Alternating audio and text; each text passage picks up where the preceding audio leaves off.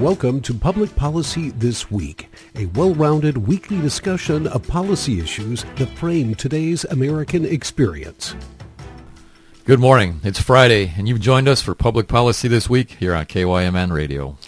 Public Policy This Week is dedicated to the honest and open discussion of public policy issues.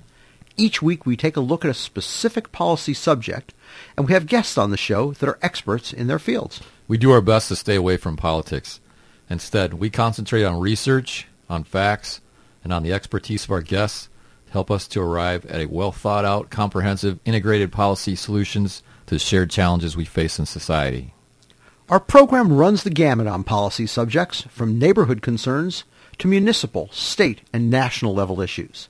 Everything is fair game. Our objective is civil, thoughtful dialogue about important public policy issues that convey ideas and solutions to move society forward. I'm Steve Poskanzer. And I'm Joe Moravchik. Today, Steve and I are going to discuss wills, trusts, and estate law on the program. Joining us for our discussion in studio is attorney Eric Brever. Mr. Brever is the managing partner of the Wornson Goggins Law Firm in New Prague, Minnesota, focus, focusing primarily on business law and estate planning. Mr. Brever earned his Bachelor of Arts degree, magna cum laude, from St. John's University, and his Juris Doctor degree, cum laude, from the University of Minnesota Law School. He has been named a Rising Star Super Lawyer four times for the years 2015 through 2019. In addition to practicing law, Mr. Brever is an adjunct professor at St. Cloud State University and Southwest Minnesota State University, teaching courses in sports law, sports marketing, sports facilities management, and technology use for coaches and athletic departments. Mr. Brever has also taught tax law practice at the University of Minnesota Law School. When Eric's not practicing or teaching law, he serves as the assistant coach of the New Prague High School's hockey and football programs and chairs the 32-team Twin Cities High School Football District of the Minnesota State High School League. Given that his serious legal credentials are matched by equally impressive athletic feats, listeners will surely not be surprised to learn that he was inducted into the St. Anthony Village High School Hall of Fame in 2015. Attorney and Professor Eric Brever, welcome to Public Policy This Week. Thank you both for having me. It's great to be here. Yeah, Eric, it's great to have you back for your second appearance with us. Let's get into our interview. In preparing for our show today, I read that between 60 and 70% of Americans do not have a will. That's hard to believe because I would argue that it is one of the most important documents any of us will write during our lifetime, especially if we have children. Eric, let's start with some basics. What is a will, and why is having a will so important? Well, great questions itself. And, and at, a, base level, a will is, is simply a set of instructions, a, a list per se, uh, of, of things that we want to have happen to us and for us, and really to our estates after we'd pass away. Okay, you know, background information here. You're not required necessarily to have a will. Okay, there's no law in the books that says you have to have a will. We'll talk about that probably in a little bit. Uh, but but at a base level, we're not required to have a will. What, but what a will says is, you know, if if people want to know what want what I want to have happen to my stuff when I pass, well, here it is. Mm-hmm. Uh, why is it so important? Well, that way your heirs after you pass away, your next of kin, know, hey, this is this is what I want to have happen for me, so that they're not questioning things. Do you want to do something else with it? It creates a, a very clear and consistent message of this is where my things are supposed to go. What happens if you don't have a will? Well, good question there again. Um, and, and, this actually happened to some guy up in Chanhassen. I'm sure we'll talk about also this this guy up in Chanhassen who had millions of dollars and, and 30 Grammy winning albums, being Prince, of course. He died without a will. Um, you know, there's a set of laws in every state's books uh, that details out what happens without a will. And in this case, the legislature presumes you would have wanted your assets to go as follows. Generally, if you if you die and you're married, it goes to your spouse. Mm-hmm. If your spouse predeceases you or, or you don't have a spouse, it goes to your kids equally. If your kids don't survive you, to your grandkids. Okay? And basically, it kind of goes to your spouse and each other, and then to your descendants. If you can't go down that line, it pops up to your parents if they've survived you, and then to their, to their descendants, and then to your grandparents and their descendants, and the like. Okay, um, until the state kind of steps in and says, "Well, we can't find somebody who's related to you. We'll we'll hold on to it until we figure out who is related to you." But at a base level, you know, that's basically what happens. Is is it goes to your spouse first and then to your kids. The prince situation is a little interesting because he didn't he wasn't married and had no kids um, and no grandkids apparently, and, and then it popped up to his parents, but both his parents had predeceased him, so his brothers and sisters ended up inheriting the entire estate itself. All the hubbub we heard about the prince estate was was particularly fun because people came out of the woodwork swearing that they were Prince's kid or Prince's sibling, um, which would have had you know drastic differences based on where the assets would have gone if if they were true. But fortunately, none of those were true, and, and it made things from a distribution perspective much simpler and clearer. So the law basically sets forth default provisions if you don't have a will, but if you care about what happens to one's assets or the future, you really need to have one. Yeah, correct. And, and again, in, in many cases, uh, that what we the law says is, is pretty much in line with what we might want.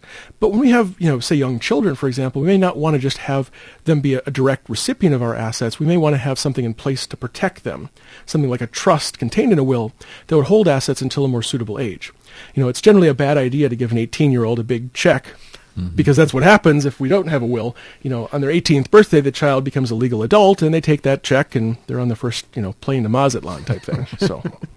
so in light of what you've just explained, why do you think so many people still don't have wills?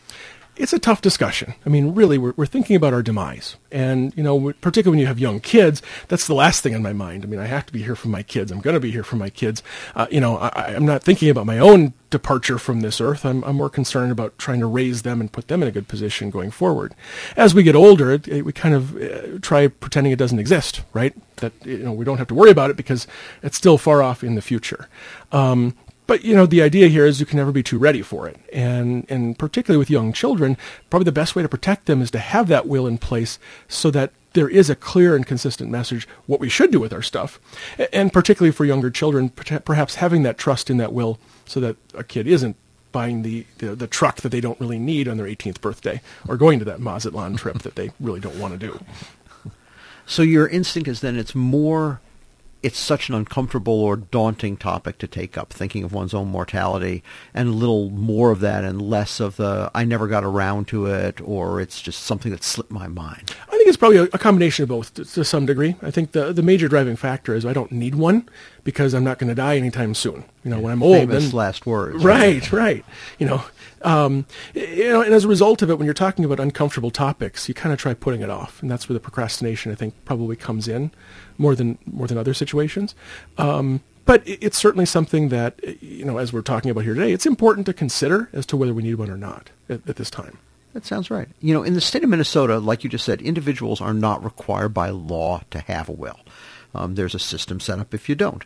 But if somebody wants to prepare an effective will, what are the absolute most basic requirements that a document needs to have to be legally binding, to constitute an effective will? Well, the lawyer is going to tell you the, a couple of things with it, and, and what the law will require, most importantly, is that the will needs to be witnessed by two disinterested persons. Okay? Well, what does that mean? That means the, the two witnesses must be uh, in place to, to watch you uh, sign the will, to, to evidence that you are over the age of 18, of sound mind and body, and under no undue influence. You're not under duress in signing this will. Nobody's forcing you to sign this in this particular way. Mm. So, so the law of wills, and, and just background to this, the law of wills is about a thousand years old, and I'm not, not trying to uh, exaggerate that in any fashion. The law of wills really took place under British law when William the Conqueror sailed over from England because the King of England essentially said, I'm the law now, or we're going to create a brand new system of laws. And all of our laws today have come from that. Well, as part of that that particular event occurring, the law of, of real estate took place, and the law of real estate is heavily impacted by, you know, where where uh, the firstborn sons back in the day was to inherit from their fathers. So, so probate law was part and parcel, pardon the pun, uh, with that occurring at that particular time. Um, so a whole body of laws evolved over a thousand years, and one of those was we want to make sure the person signing the will was doing so independently and had the right mindset of doing it. So as bare particulars are, it needs to be in writing, it needs to be a wet signature currently, and it has to have two witnesses to the will itself. When you say a wet signature, you mean literally in ink on a page? Pen on paper, right. You know, there's no electronically signing a will, at least right now in the state of Minnesota. Now, again, we've had a thousand years of body of law as to what that looks like. Uh, now, when COVID happened, uh, obviously over the last couple of years, there's been some movements to make it uh, possible to have an electronic will. Um, but again, you're overruling a thousand years worth of a body of law, so we don't just do that quickly. We have to do that very carefully to make sure that all these particulars and protections that have evolved over that time period um, can be thought through and made sure that we're not going to lose anything in the process. So, wet signature on paper, two disinterested witnesses. Correct. That's the bare That's minimum. really simple. Okay. In theory, you could do it on crayon on a piece of paper, but obviously people don't want to do that. And why might it be obviously a smart and thoughtful thing to do, not to be trying to rip a page out of your notebook and create your will. Yeah, and, that's kind of the end all, end all be all with this. And and you know a couple of things on this point. One, you know Minnesota doesn't recognize holographic wills, and holographic will is a will that I just write by myself. Doesn't have witnesses to it. Okay? Minnesota says we don't believe that that's going to be an appropriate will. We want to have certain formalities that, that take place here. And the base level reason behind that is because um, we, the witness to this will, the prime witness, the person that can testify that this is indeed my wishes, can't obviously testify because they're generally six feet underground at that point. Mm-hmm. So, so it's really important that we, we see wills as having this higher level of respect, this higher level of, of, of prestige when we put them together because we want to make sure that after that person passes away, there's going to be no questions as to what they really wanted. Okay? So, so we treat it with a level of, of respect and professionalism to ensure that everybody knows that this was our, indeed our intent. Because we can talk after the person is gone about what went into the will, the process, but we can't talk about what their rationales are because they're not here to talk about it. Mm-hmm. And to figure out and make sure that one's intent is carried out, you really need a lawyer to do this, don't you? If you're being prudent and thoughtful. Well, it's recommended, you know, and the lawyer will obviously recommend that itself. And, and you know, there's nothing in the law that says you you need an attorney to do it. Um, there's nothing in the law that says you have to have one. But it's a really good idea because, again, when you look at why you're constructing this will, it's for the benefit of everybody else around you. And you want to make it as simple as possible when you're not here for those people. So, so to ensure that there's no question marks that go into it, that's what the attorneys are trained to do when putting together a will is to avoid those questions and avoid those troublesome spots. And we'll talk a little bit more about this in a moment, but there are clearly, unlike in the days of William the Conqueror, okay, when the English common law was transplanted to the you know 13 colonies, there are tax consequences. There are regulatory regimes that didn't exist back in 1066 that do exist now, and to navigate those things, wouldn't most people want the assurance or at least the expertise of a lawyer to help? Oh, for sure, and and that's really the, that's really what, what a lawyer is selling here. It's not just necessarily the words on the paper; it's the expertise that goes into it. You know, there's a number of systems out there, the LegalZoom, so to speak, that you can go online and quote unquote draft your own will. And I take maybe perhaps a, different position than a lot of other attorneys to them. I don't think they're the worst things in the world. But by the same point, when you when you sign up for one of these things and, and print it off, do you know what you're actually purchasing? Do you know what you're getting because they can't guarantee that they've reviewed your estate with the, the potential tax consequences, with potential um, consequences among your family situation that will avoid problems that occur with it. In some cases, they actually can cause more problems than was intended because they're not looking at the overall picture. They're just an algorithm that takes words that or prompts that they provide you in the computer system, plugs them into a paper and says, "Okay, print it off," and off you go. Yeah, you know, to me, it always feels a little bit like the difference between you know buying a suit off the rack and trying to, if you can, go to a tailor who makes alterations to have it actually fit your needs and your circumstances. Absolutely, and that's that's really what the value that a lawyer provides in that circumstance is is that expertise, the knowledge, the tailoring of the suit to the particular person, the tailoring of the will to the particular need. Eric, at what age or point in life should be should people be thinking about writing up a will? I mean, do young children or teenagers need a will? Should both spouses have a will? Yeah, and you know uh, the the typical lawyer answer to any question you're going to ask is it depends. So you'll be hearing that a lot from me t- today itself. In, at a base level, you know, I would say some certainties are, you know, as you get older, it becomes more and more important because you want certain levels of thought behind what you're doing. And, and we'll talk about some alternatives, I'm sure, here in, in a little bit.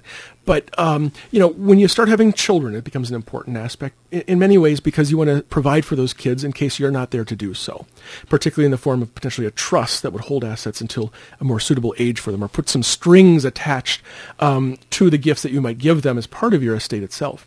You know, for for a teenager to have a will, you might want them to have a will if, for example, you your family is, is very well off. If you're if you're fortunate to have a lot of assets, the last thing you might want to have happen is assets that are already in son or daughter's name uh, because of by reason of their passing, because they're not married and have no kids, and if they have no will, it pops back up to mom and dad. Well, we're trying to to get assets out of mom and dad's name, not you know put them back into their name. So in those situations, maybe we would do a will for somebody who is is particularly young. But anybody under the age of 18 is not deemed a legal adult. They're not capable necessarily of signing an asset, a, a document like this anyway. So we generally wouldn't have a will for them because they're not deemed capable of, of understanding what goes into those things yet. But certainly in those cases where they are well-to-do, we'd look at an 18-year-old saying, we're going to do one quickly just so it doesn't flow back up to mom and dad. Mm-hmm. But instead we go to siblings, potentially. Okay. You're listening to Public Policy This Week at KYMN Radio, AM 1080 and FM 95.1. And we're talking with attorney Eric Brever. Eric, what legal safeguards would you advise someone to have in place in case one becomes incapacitated?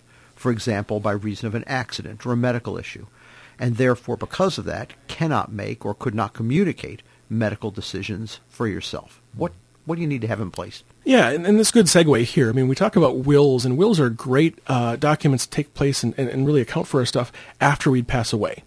But, you know, every will you've ever seen talks about it being the last will and testament. And, and, the first line of every will will talk about being uh, a document that revokes all prior wills made before me. What that means is that every new will I make revokes all the all the previous ones. But when I pass away, obviously I can't make a new one because I'm dead, right?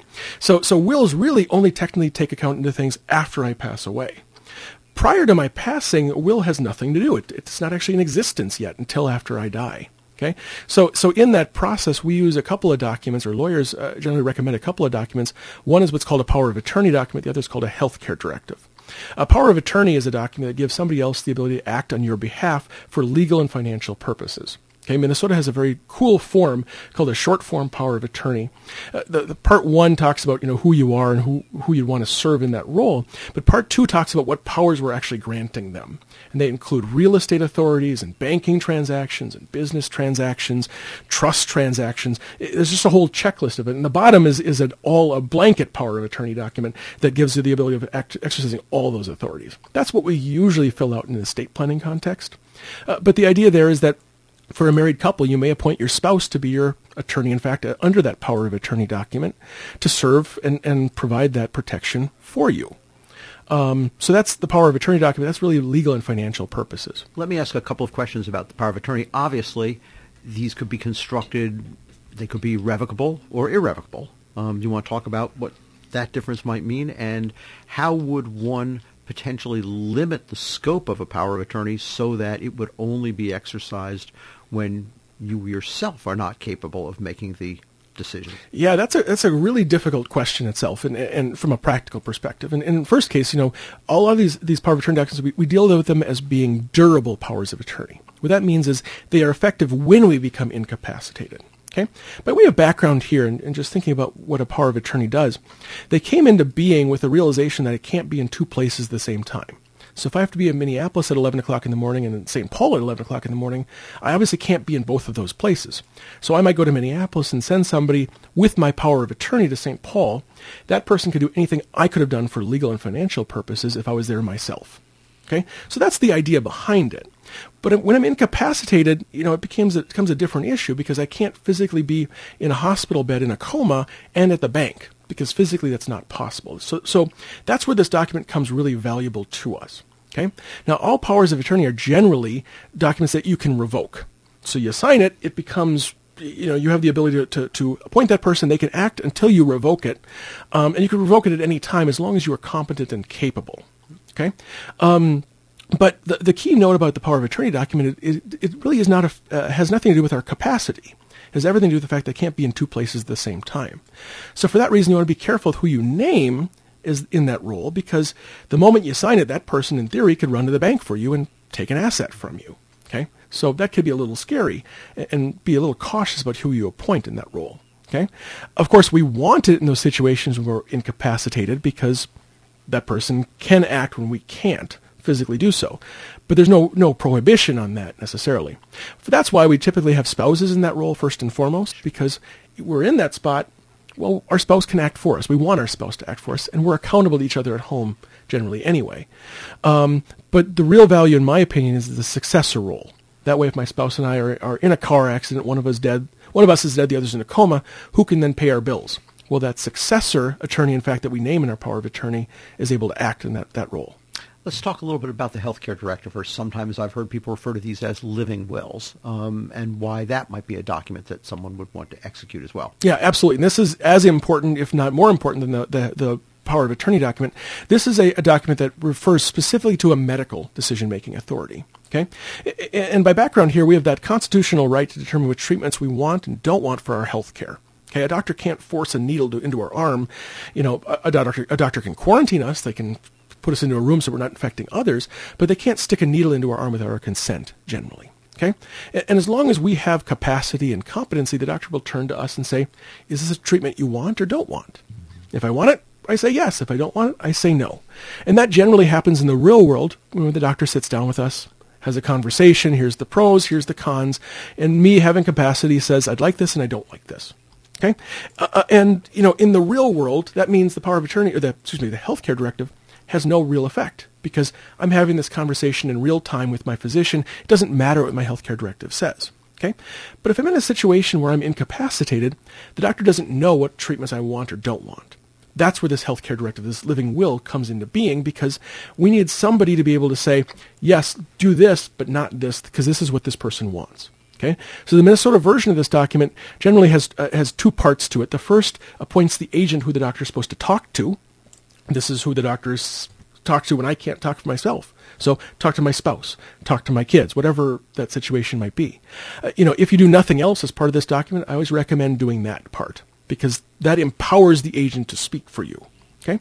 The second part of the document is probably the hardest document of them all to fill out because that's providing guidance to those persons about which treatments you may want or don't want with regard to your health care if you're in those conditions.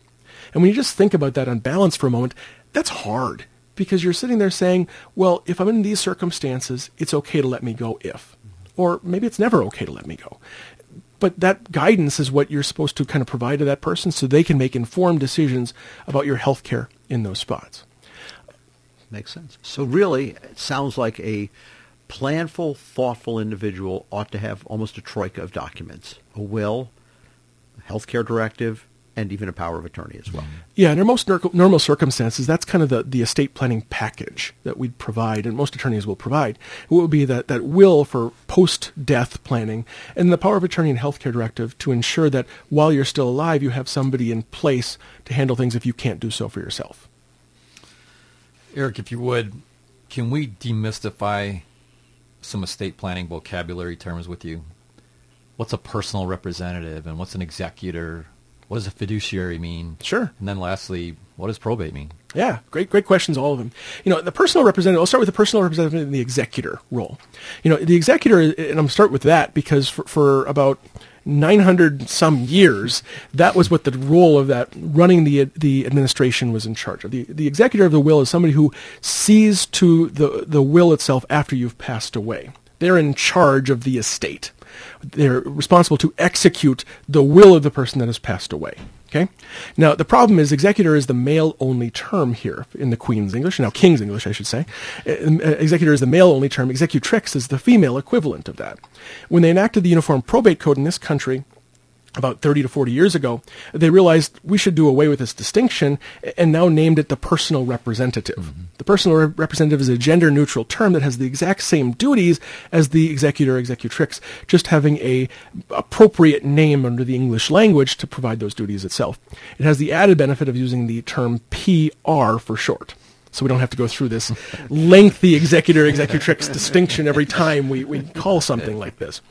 Um, so that's the personal representative. We nominate that person in the will to be able to carry out the duties itself. probate, uh, uh, the next piece itself, uh, is the legal process of administering the will.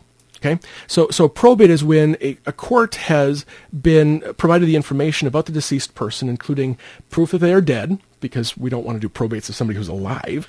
Um, so we need proof that they have passed away. Generally, an application or a petition of an interested party, somebody who's interested in the estate, um, and then a copy of the will if they have one. And a court will review all these things and make a determination that this is the person's last will and testament. This is the wishes that they want to have carried out. And this is the person in charge of the estate as the personal representative today. So the probate is the legal process of running through that.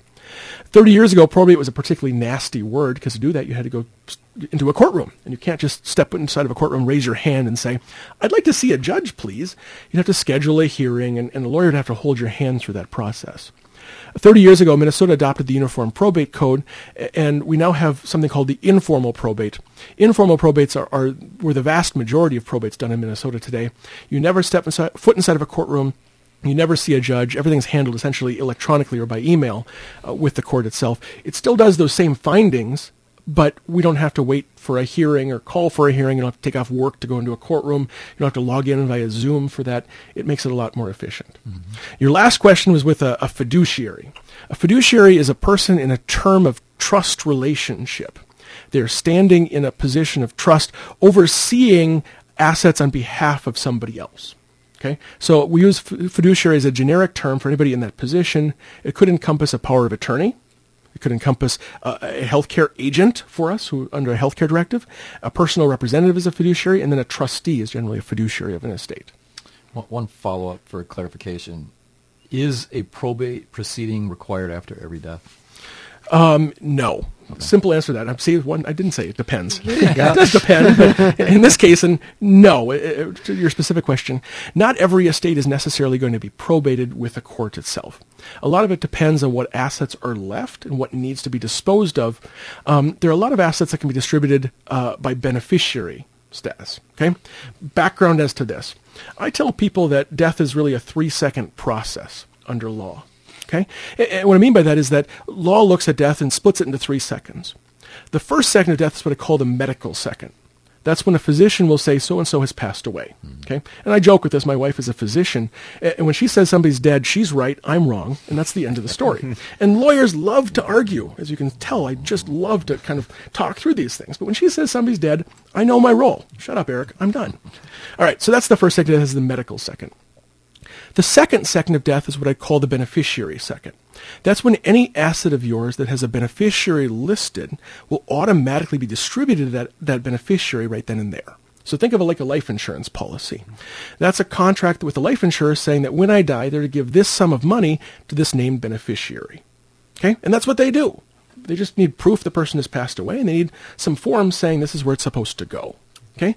The third second of death is what I call the will or the probate second anything that's still left over after the previous two seconds falls under the purview of, of the will if there is one or the probate process in general. Okay? In some cases, we don't have a probate process because everything's been distributed by beneficiary. Or there aren't any substantial assets to have to worry about as part of that process itself. There's not a dollar cutoff to well, yes and no. Again, it depends. Now right? it does depend, right? um, the Minnesota Small Estates Affidavit is valid for uh, estates up to seventy-five thousand dollars in value and don't include real estate. Okay, so in a case where everything uh, is, it tends to have, say, uh, transfer on death deed, for example, for real estate, and then use uh, beneficiaries on financial accounts. Well, what's left over? Well, maybe a car, some furniture, or some clothing. Well, you know, I, I tend to think I have some nice stuff, but it ain't seventy-five thousand dollars worth. I'll tell you that. So as a result, um, you know, my estate, if that were the case, I would be able to be transferred without having to go through a probate process to be able to transfer it to the next generation. At the risk of taking all three of us back to a law school classroom, can we toss a couple of estate planning hypotheticals at you? And, and for the purposes of our conversation, let's assume we're posing scenarios under Minnesota law. First hypothetical, what happens if both parents die without wills and there are surviving minor children? Great question itself. Under Minnesota law, generally, uh, the court would appoint a protective order on behalf of the minor children. Okay? What that means is that the court would appoint a de facto custodianship relationship uh, for those minor children, where the assets are, are to be deposited inside of a uh, FDIC insured account until the child or children reach age 18. Mm-hmm. Okay, so so by distribution perspective, first the, the assets are, are kind of hemmed up um, and then distributed out in equal shares to the number of children that survive. That's the, the intestate rule in Minnesota. We'd have to appoint a, a, an interested party to be a, a, a personal representative in that spot. That might be an aunt or an uncle. It could also be a professional group if that's that's the case. But that person would in, gather up all the assets, collect them all, and then deposit them I- into an FDIC insured accounts in accordance with what a court's protective order might provide. But a court is a little bit limited here because when the children reach the age of 18, then they're considered legal adults, and the court essentially has to hand over those assets to them on their 18th birthday. Here's another one. What happens individuals in a long-term relationship with a partner, but they're not legally married, and the individual dies intestate?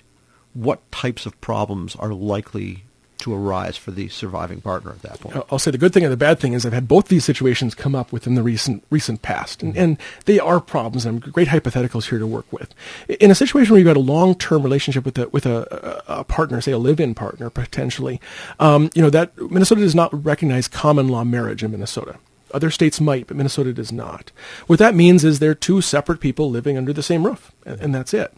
But that imposes a lot of problems because um, the the surviving significant other, for example, is not necessarily entitled to a share of the homestead unless they're specifically in a will, if there isn't a will, then they're more or less could be screwed because it goes the the assets of the first to die would go to wherever their uh, intestate heirs might be. It's like they're just a roommate. They're just a roommate. Mm-hmm. And you know, I had a similar situation that arrived recently, and you know the significant other um, was kind of on the outside looking in. Hmm. Where, and this is particularly problematic, where they may have uh, have I'll call them roommates again from with prior relationships or children from prior relationships, and if the homestead is in one spouse's one one individual's name but not the other, that could pose a real problem for the other because they may be kicked out on the streets, so to speak. Particularly, partic- ah, excuse me, particularly with uh, relationships between them and their, say, quote unquote stepchildren, for lack of a better term. Mm-hmm. Um, you know, where where the survive the first uh, significant other's um, assets go to their intestate heirs, and if they don't have a fond feeling of the significant other, they can evict and sell and do what they want to do with that asset. Takes you back to the need to have a will, doesn't it? A will would simplify matters significantly because we would know what their wishes would be. You're listening to Public Policy This Week on KYMN Radio AM 1080 and FM 95.1, broadcasting from downtown Northfield, Minnesota. I'm Steve Poskanzer, and my co-host is Joe Moravchik. We're talking today with attorney Eric Brever about wills and estate planning. Let's return to our series of hypothetical scenarios for Eric. Can you leave an immediate family member, say a spouse, or just one of your children out of a will? And in contrast, can you write whoever or whatever you like into will? I'm thinking here about friends, favorite organizations, or causes like a church or youth athletic group. So can you leave somebody out of that will, and then can you put whatever you like in that will? Well, and the typical lawyer answer again is it depends. Um, short answer on some of this stuff, you know, you can't fully omit a spouse. You know, and there aren't a lot of rules with wills with regard to who you can include. But the one thing you cannot do is fully disinherit a spouse. Okay, Minnesota has certain laws about what's called an elective share for a spouse who was, say, omitted from a will to be able to elect against it, and, and that's a whole topic for one full day if we really need to get into it uh, as part of the, the show here. But uh, at a base level, a, a, spouse, particularly if they've been married for say 15 years, can elect against the will to elect up to 50% of the augmented gross estate. Uh, again, term of art in the legal industry itself. Um, so, so you can't fully omit a spouse um, but by contrast, you can omit children. You're not required to include children in your will. So minor or adult. Minor or adult. You okay. do not have to include children. And, and, there's a lot of reasons why people may or may not want to do that. And, you know, one of the things in law you, you learn quickly is it's, it's not my judgment that counts. It's, it's, you know, whatever your rationales, your reasons are fine. I don't I'm not going to impose my judgment on, on somebody who wants to may, may do that. But I've had situations where families look and say they have a, a disabled child and they think twice about necessarily want to include the disabled child with um, a gift under their will because they don't want it to to kick them off, say, governmental assistance, mm. or, or just simply be used entirely in place of governmental assistance. Now, lawyers have some other tricks to handle those things, um, but at a bare minimum, there are some families that just say we just don't want to get into it. We want to keep it simple and not include them, or they'll give it to, say, oldest child who will use some of their share for, uh, you know, such other siblings they might have. Um, so in that case, you may have situations where one sibling gets more than another sibling as a result of those things. Um, so, so there's no rules with regard to that. As far as who you can include in your will, you're generally given total rein to give it to anybody you'd like to, uh, provided it's not be used for, say, illegal causes. So, you know, contracts out on, uh, on say, you know, people's lives are, are generally not going to be allowed by a court but but short of that, you know, charitable causes, no problem at all. You're no, you're not required to give into a charitable cause, but if you desire to give to a charitable cause, you're, you're generally allowed to do so. I've got to ask, how about providing for your pets in your will? Great question there. Minnesota actually has a, a, a specific statute on what's called a pet trust. So you can include uh, pets as part of your estate plan, and you can give pets money to be able to provide for them for the rest of their lives. Okay, Presumably with appointing a personal representative for the pet. Yeah, essentially a trustee for the pet itself. Now, the problem here is that in normal trusts, you know, if I was to give money to, to the two of you, for example, you know, you are there to be able to make sure that that money gets paid out. Okay, and I have yet to see a situation where, where Fido was able to bring a lawsuit saying that I'm entitled to more money here. Okay, um, so so that's kind of the, the the problem here is that they can't pets can't necessarily enforce the terms of the trust accordingly. Okay, um, there's a famous case up in New York State where Leona Helmsley, the this is where I was hoping you were yes, going go. the heiress, um, and she donated something like 12 million on behalf of one of her dogs. now, I mean, I wish I was one of her dogs if that were the case, um, but you know, that was all the pet was supposed to live on was 12 million dollars. I mean, how was it going to feed its family in, in that case? Um, and what happened there actually was the court said 12 million's a bit much just for that dog even to live out the rest of its days. So the court actually reduced it by half and gave that extra six million to several grandchildren who otherwise were omitted from her will. Hmm. So, you know, those are situations where she made a will, she provided for it, but she gave too much. So the court was able to step in and say, well, we would have thought she would have given it to her grandchildren. If, if she had said some things a little differently, perhaps that wouldn't have been the case if that were her intentions. But because she's not here, we can't really ask her anymore. As a precedent, the notion of you gave too much to person X or dog X in this case, and not enough to person Y, does kind of cut against the notion that done properly, done carefully, done in sound mind, that you should be able to distribute one's assets as you wish. Yeah, and again, you know, this is where I'll say a lawyer adds value right? Where where a lawyer can kind of talk through these issues and say, well, you know, this is probably too much. Why do you need that much? Why would they need that much? Particularly in a field of say of pet trust. Yeah. You know, I mean, uh, this is not to say or suggest that you need millions of dollars to be able to provide for a pet. By the same point, you know, you if you're going to, to include a pet trust, you do have to have sufficient income or sufficient assets to it so that it will provide for them for the rest of their particular days. Six million was enough to feed prime rib for Fido for a long time. Six million would be enough to feed prime rib to me for a long time, I think. Once a will's written, obviously, can it be amended? And if so, how do you go about doing that? Yeah, you know, wills again, as we kind of talked about previously or, or earlier here. Um, you know, a will can uh, is good only in the moment when you pass away. So until you pass away, you reserve the right to revoke your will and to amend it and make changes to it accordingly. Now, for for many many years, there was a thousand year you know law that we're talking about here, uh, paper was really expensive, and very few people knew how to read or write. So making a change to the will was in the form of what's called a codicil to a will. It's another page added on to the back of the will saying, "Yeah, what I meant in say section two, I want to say this instead." Okay. Well, you know, fast forward now to the 21st century, we have those things called personal computers and, and printers where, you know, making a change is relatively simple, where we can edit inside the document, make it a clean and fresh document. Uh, so the short answer to your question is yes, we can make changes to it. Normally we do it in the form of just doing a brand new will because that way it's clean and clear and there's no questions as to what happened with it. But using a codicil is still done from time to time as well uh, as an amendment to a will. And you typically say in the new and amended will that this will replaces and substitutes for anything that came before. First line of the will, every will I've ever seen says, I, I de- declare this to be my last will and testament, and I hereby revoke all prior wills and codicils made before me. Hmm. Eric, we spoke earlier about the wisdom of having a lawyer prepare a will. What can our listeners generally expect to pay for such a service, assuming a standard and simple estate? Yeah, and this is this is a hard question to answer. And yeah. again, lawyers being pinned down on question on money here, right?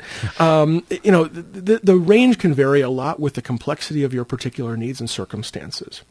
On the low end, you can pay uh, you know approximately seven hundred fifty dollars potentially for a full estate plan mm-hmm. for a husband and wife you know, and that would in, generally encompass wills and trusts for both of you, or potentially wills for both of you, powers of attorney, healthcare directives for both of you, incorporated in that price.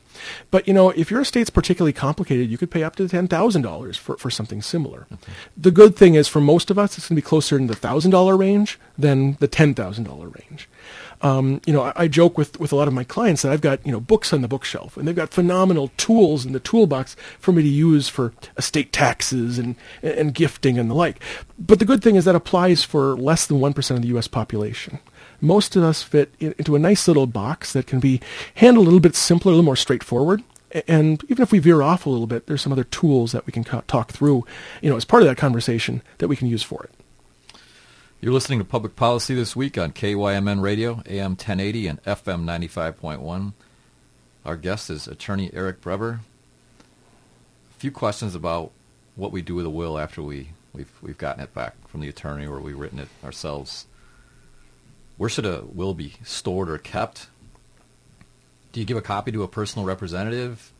And then do you have to file a will with county records? Yeah, good questions on this one. And, and first off, the, I will say the lawyer is ethically responsible for giving you the will back after you've completed it. So once it's been executed by you, that's your document, not the lawyer's. So in olden days, what lawyers used to do is was hold on to it and keep it in their lawyer trust safe, and then charge you a premium mm. to keep it there. That's not ethically allowed anymore. However, they can give you the option of doing that still. Mm. But most lawyers have kind of taken upon themselves of saying, nope, this is your document, it's yours. Okay? You can do a couple of things with it. You know, one, and I always recommend that if you've got a safe deposit box, it's an excellent place for your will because it's in a safe spot, it's generally fire safe, it's sprinkled, and nobody's going to tamper with it because the only person that can get access to it is you.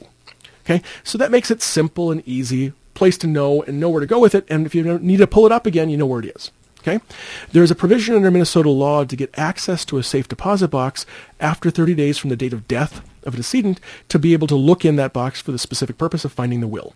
Okay? So that way you don't even have to give anybody else the key to the safe deposit box. You can just tell them it's in my safe deposit box or not say anything at all and we'll look there after you pass away. Okay? So that's one option to it. Uh, for those that don't have a safe deposit box, I tell them keep it in a safe place at home because that way you know where it is, you know where to find it, but it's in the safest spot as possible with the rest of your safe papers. Okay. Now, you know, unlike say real estate deeds potentially or, or other legal documents, the original will is still very important. We still have to have that original will. You know, we can't probate a copy of a will. We have to actually probate the original will. So going back to our particulars earlier with two witnesses and a wet signature, we need to produce that wet signature in the two witnesses. Even though it's dry by this Even point. though it's dry by this point, you know, and it could be 40 years old, we still have to produce that original will to be able to probate that. And again, there are proceedings, you know, for, for copies if we had to, but they're more expensive and more time, you know, consuming to be able to do those things. So we want to preserve that original will if at all possible. So having it in a safe place or safe deposit box is the best available outcome. There is a provision under Minnesota law to allow us, allow us to deposit a will with a county recorder for safekeeping. So in some instances, we can we can uh, transmit it and file it with the county recorder. It's held confidentially by the county recorder. I've done that from time to time, you know, in my practice itself. Those are generally used in situations where the, the, the individual itself is concerned about various family members getting involved or potentially tampering with a will, hmm. either while they're still alive or after they've passed away. So when you have it on file with the county recorder, the only person that can touch it is you, if you pull it out, or after you've passed away, the court upon proof that you have indeed died. Okay? So, so that sort of fixes it uh, accordingly that uh, it's not to be tampered with in any other way, shape, or form. The downside of this is that you know making a change to it means you have to file that change document with the county recorder to show it's a newer will and revoke that older one. I'd like to ask you about trust, and if I could, in just a minute. But first, what does Minnesota law say about estate taxes? Great question there, estate taxes. And we talk about the, the estate tax or the death tax accordingly. We're really two, talking about two different systems. There's okay. a federal system and a state system. The federal one is the one we worry about because when it hits you, it hits you very hard, about 40% of the amount over the exemption amount. Okay? The good thing here is for, under federal law, you have to have more than $12.92 million individually to be subject to the federal estate tax. And of course, you get your spouse's exemption also under the federal law. So you essentially have about $26 million of exemption for federal estate tax purposes. Meaning, if you have less than $26 million, there's no federal estate tax whatsoever. Whew! Good. Right. Minnesota has its own estate tax. The Minnesota estate tax rate is about 13% on the amount over the, the exemption. The Minnesota exemption is only $3 million, however. Okay? So that means every individual has a $3 million exemption. Now, in a, a, married couple, you know, each spouse has a $3 million exemption. But The problem, though, is that you don't want to give everything necessarily to your spouse outright, because if you've got $5 million in your estate, you know, and I pass away, I give 5 million to my spouse, well, she's got 5 million, only a $3 million exemption then. So we want to be a little careful about those situations. Okay. Of course, you're paying the federal rate. You're also paying the Minnesota rate. Mm-hmm. So you're paying a lot more in those circumstances. But the Minnesota one is the one most of our clients worry about because it's a little bit more achievable. Makes sense. What, what's a, what is a trust, and how is that different from a will? Under what kinds of scenarios might it be advisable to create a trust? Yeah, trusts are, are a device that was developed back in the Middle Ages uh, to avoid the king's death tax. So, great segue to what we're just mm-hmm. talking about here. You know, back then the, the thought was the king would take a portion of the estate, um, you know, of the deceased person. So people got the bright idea of saying, "Hey, I got a great way to avoid this." And what we'll do is is we'll just put all assets in a trust. And when I say trust, what I mean is think of a giant metaphorical pot okay, in which that can hold assets. So picture this pot in the middle of the street right here, and in that pot I put my house, and I put my financial assets, and I put all my cars and my, my furniture, and my clothing, such that, you know, I don't own anything anymore. My trust owns everything. So the king can't take anything. So the king can't take anything because I don't own anything. My trust owns it all. Now, while I'm alive, sometimes I would reserve the right to, to control this trust my pot per se. We call this a living trust. I created it during my life. It's a revocable living trust, so it's no different than me for those purposes. Okay? So as a trustee, I can take assets out, I can put new assets in, I can modify it, make changes to it. Okay? So, so this was a very valid manner of, of avoiding the death tax back in the Middle Ages, but picture the death tax now as a cost of probate in modern times.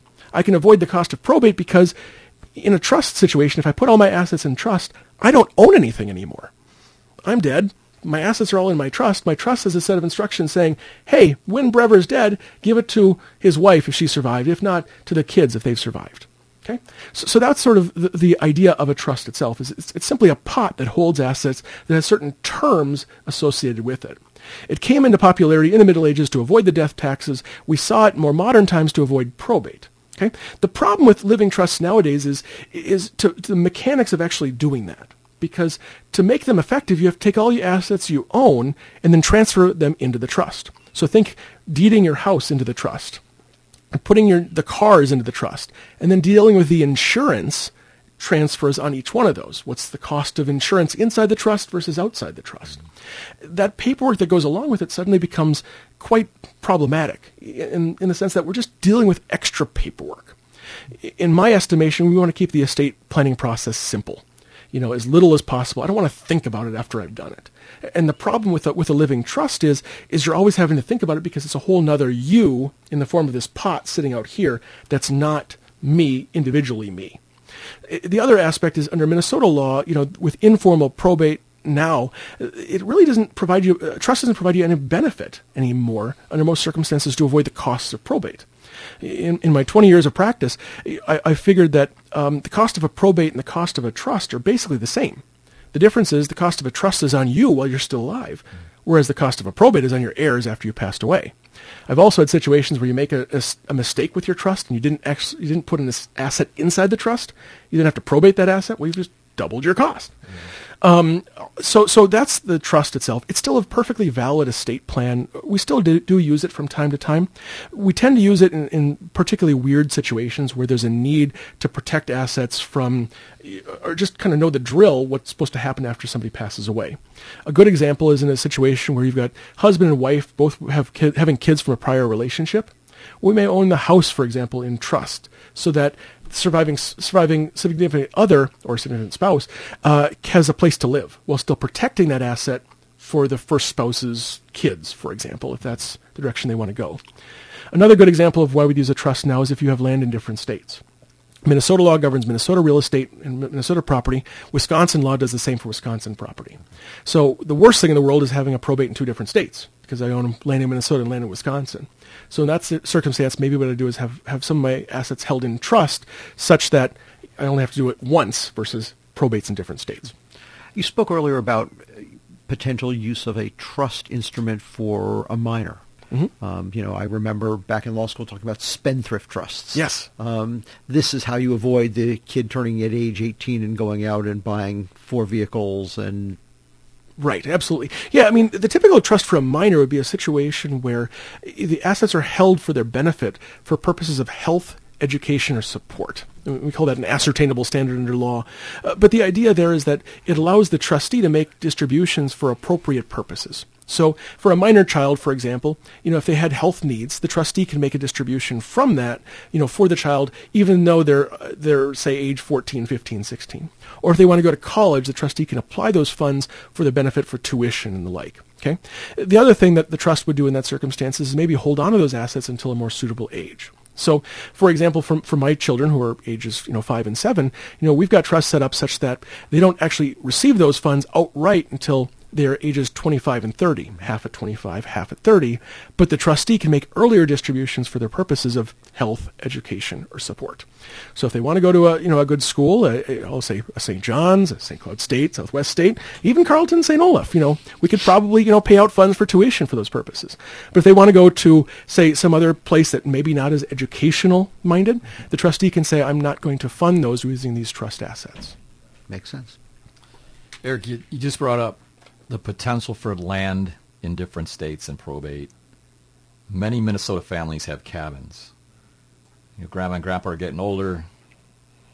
There's multiple children involved, and there's grandchildren involved. What's the, the thought here about leaving the cabin to the family? Best to leave it to one member, the entire group, put it in a will, put it in a trust the family yeah. cabin in Minnesota Cabins, or Wisconsin. Cabins are a fun part of estate planning from, from my perspective because they're oftentimes very emotional. They, they entail a whole lot of memories for the family and kind of a, a, true identity of a family in many, many instances because, it, you know, so many memories are made at those cabins that they want to be able to commemorate them and pass them on to the next generation. The hard part is, you know, say you have three, four, or five kids, well, those kids tend to go in different directions. And one of them might move to California, another one to, to Illinois. And they may not use it in the same way, or they have kids of their own, or, or, or the like. So, so, you know, adding it uh, to, to that next generation is a whole different feel of, of how you want to approach those particular issues.